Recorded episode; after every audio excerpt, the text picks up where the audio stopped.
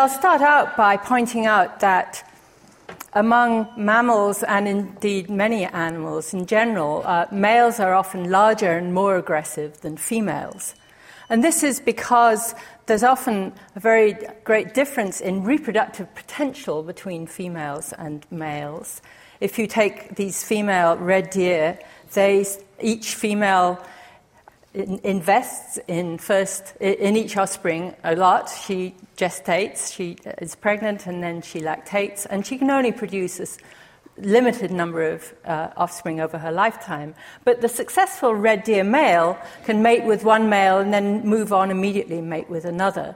And so this sets up competition between males, intense competition to be the successful male. And as Darwin pointed out, this competition led to uh, the evolution of antlers, uh, weapons, large size, and importantly, aggressive behavior. So often males compete singly in this competition, but there are species where males group together to compete with other groups of males. And so I'll be talking about that today in such cooperation among males in competition in these two species, lions and chimpanzees. So I'll start with lions, and uh, the Serengeti lions have been studied in, in, Tanzania have been studied for the last uh, since the 1960s. I worked on this study for 12 years, and Craig Packer is still continuing it. The lions in the Serengeti uh, that have been studied live along the, the borders of the uh, woodlands and onto the plains. And I'll be talking here about a study by Anna Mosser and Craig Packer where they looked at 38 years of data on 46 prides in this area to look at group um, territoriality.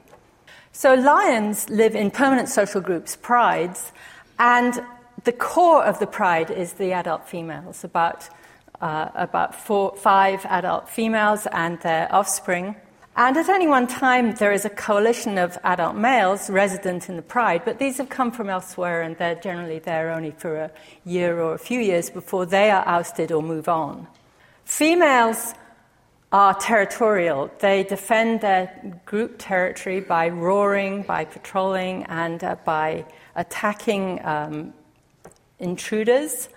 And they have even been known, there's some evidence that they have sometimes killed cubs from females of other prides and even adult females in other prides. So they're fiercely territorial. And it's clear from the studies of uh, these Serengeti lions that larger prides do better. When they have more females, they're able to supplant small prides. And this is illustrated here in this slide where we have three prides which are contesting river confluence, which is a particularly good spot in the Serengeti. I mean, river confluences have, uh, tend to attract the most prey animals. So here we have three prides the pink one with nine females, the blue one with two females, and the green one with average of 1.6 females in 1991 and 92. And you can see that by 93, the green pride had gone extinct. The blue pride had been pushed out from the contested area, and the largest pride had taken over this river confluence.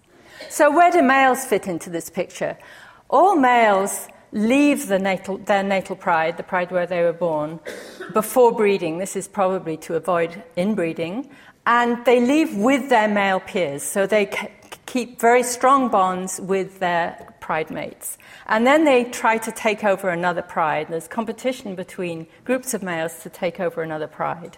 And number, the larger uh, group of males generally wins in such a competition.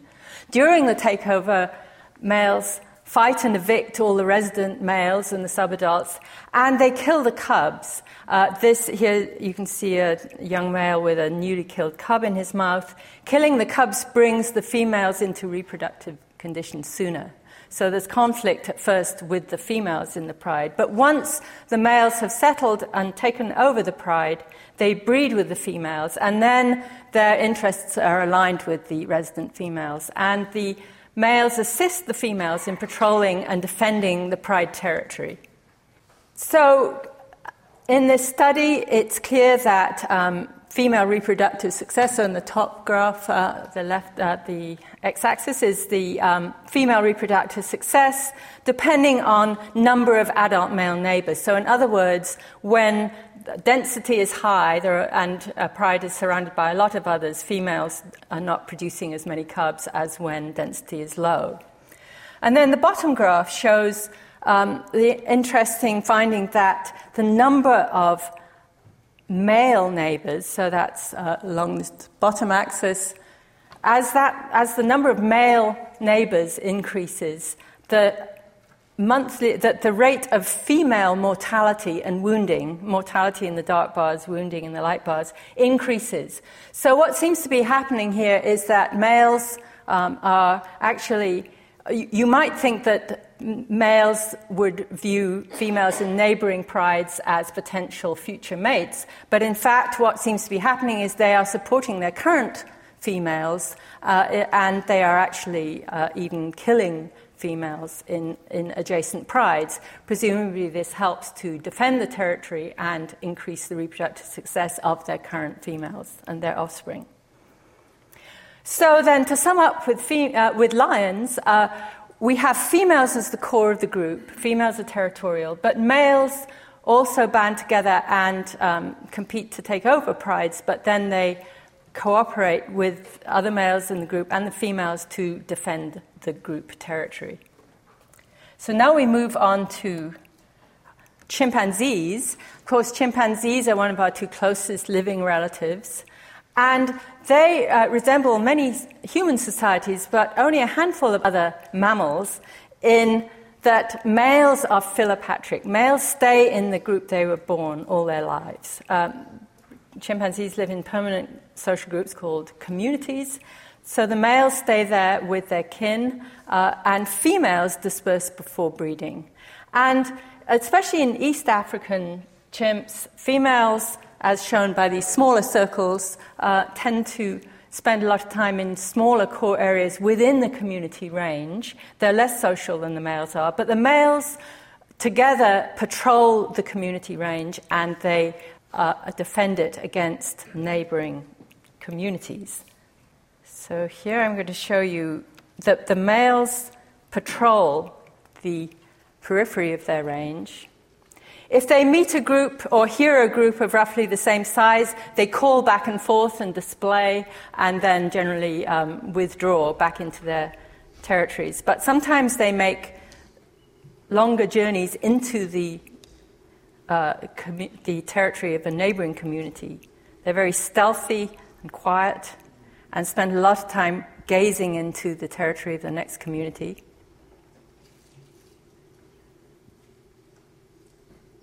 And you can see there are four males here, no females.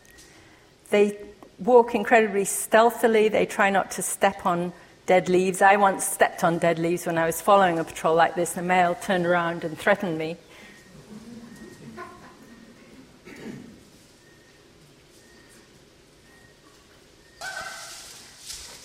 These males found a young adolescent male from the next community.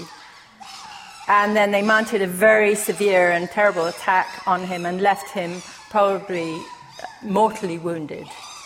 So we see males killing neighbors. They kill adult males, they kill infants, um, they occasionally kill, kill even adult females. So, what's all this killing about? What advantage do they get from killing? This, is, uh, this shows a study by colleagues um, John Mitani, David Watts, and Sylvia Amsler of a very large community, the Ngogo community in Uganda, in Kibale Forest. And the grey areas show the community range over from 1999 to 2008, and the black lines show uh, patrols by males in this, this uh, community over that period. And then on the right, you see um, black circles which show where individuals were killed. And so, over this nine year period, 21 individuals of other communities were killed by these males. These included infants, males, and one adult female. And what you can see is that a lot of the killing was up in the north um, east of the community range.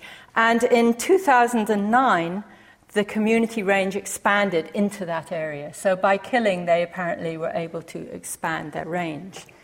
Now, we don't know, it, seems likely that perhaps this was the, there were more males in this community than the adjacent communities. We don't know, because usually people who study chimps only study one community.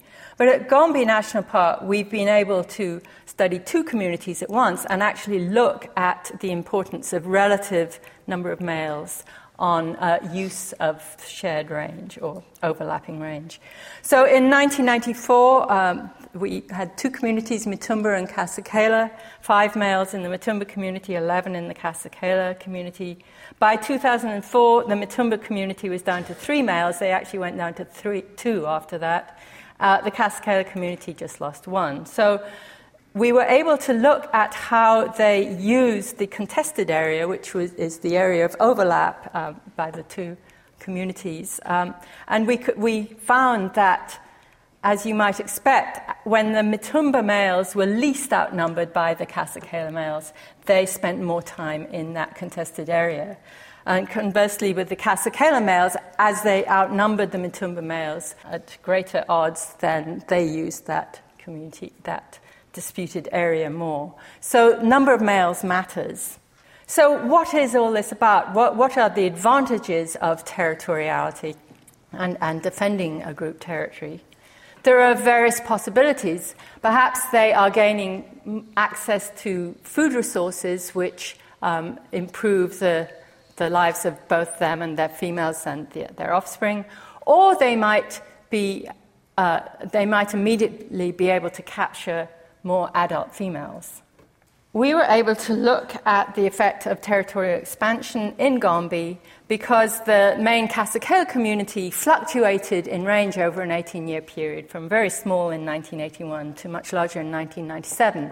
So we were able to look at the effect of this territorial expansion on a number of measures. First of all, we were during this time at, at Gombe, they were weighing the chimps regularly. Uh, as you can see, you put a banana in the tin and the top of the spring, uh, the rope. And after taking a number of factors that influence body weight into account, we find that when the range size is largest, the chimps tend to be, on average, heavier than they are when the range size is small. So this, is, this suggests indeed that they are gaining access to more food resources by expanding the territory. We also looked at female reproductive rates. Uh, this graph shows interbirth interval for particular females when the community range is a different size. And you can see that uh, when the community range is small, the interbirth intervals are longer than when the community range is large. So, in other words, females are able to reproduce more quickly when the community range is large, and presumably this has to do with them being able to get more food and produce uh, and rear their young more quickly. We didn't find that uh, males immediately captured more females by increasing their range size. And the, there's no relationship between number of adult females and community range size. However, over the next two decades, uh, the community, Kasekela community range stayed large, and eventually they gained more females as young immigrant females settled into their territory. But, but ex- community expansion doesn't immediately result in capture of adult females. Well, over different studies of chimps, um, there are very great differences in rates of killing, and of course, uh, factors influencing into community violence or vi- male violence and killing uh, of great interest to this symposium. So, my colleague Mike Wilson recently has uh, polled all of the people studying chimps across Africa, um, 18 different chimp sites shown here, or chimp communities by the black circles, and also four bonobo communities. And he has compiled uh, in this collaborative study rates of killing in these different communities. And do, killing happens in almost all of the chimp communities, but not the bonobo communities. And one question was uh, it, that there are people who suggest that ch- uh, killing in chimps is induced by human disturbance, by humans feeding them or by uh, fragmentation of habitat because of human activities. But we did not find that, um, that killing rates were correlated with human disturbance. But we did find that rates of killing increase with the number of adult males in the community. And of course, the, the very large, uh, the point up at the top there is the Ngogo community. And also, killing rates were higher when population density was higher, very much as, we, as was found in the lions. Well, I've talked about violence and killing, but when we look at the males within groups in both these species, they form very strong friendly bonds. And uh, the male lions stay for life with their partners and they, um, they spend hours in friendly contact. Male chimps do compete with other males within the group for females, but they also spend hours in friendly contact and form very strong bonds which last for many years. These are often but not always kin. So, to sum up, then, intergroup conflict is a major context of male aggression. In lions, females of the re- uh, sex they are kin and they defend the territory, but they are aided by groups of males who, who also cooperate um, in this intercommunity conflict. In chimpanzees, uh, like many human societies, males are philopatric and they cooperate to defend the group territory. And we don't really see females very involved in the territorial behavior. Territories protect females and young and their food food resources in both these species. Lethal conflict occurs more often at high densities, but males have strong within group social bonds. And given our close phylogenetic relationship with chimpanzees, it seems likely that the last common ancestor of humans and chimpanzees shared these characteristics, and that male cooperation for between group violence has deep evolutionary roots.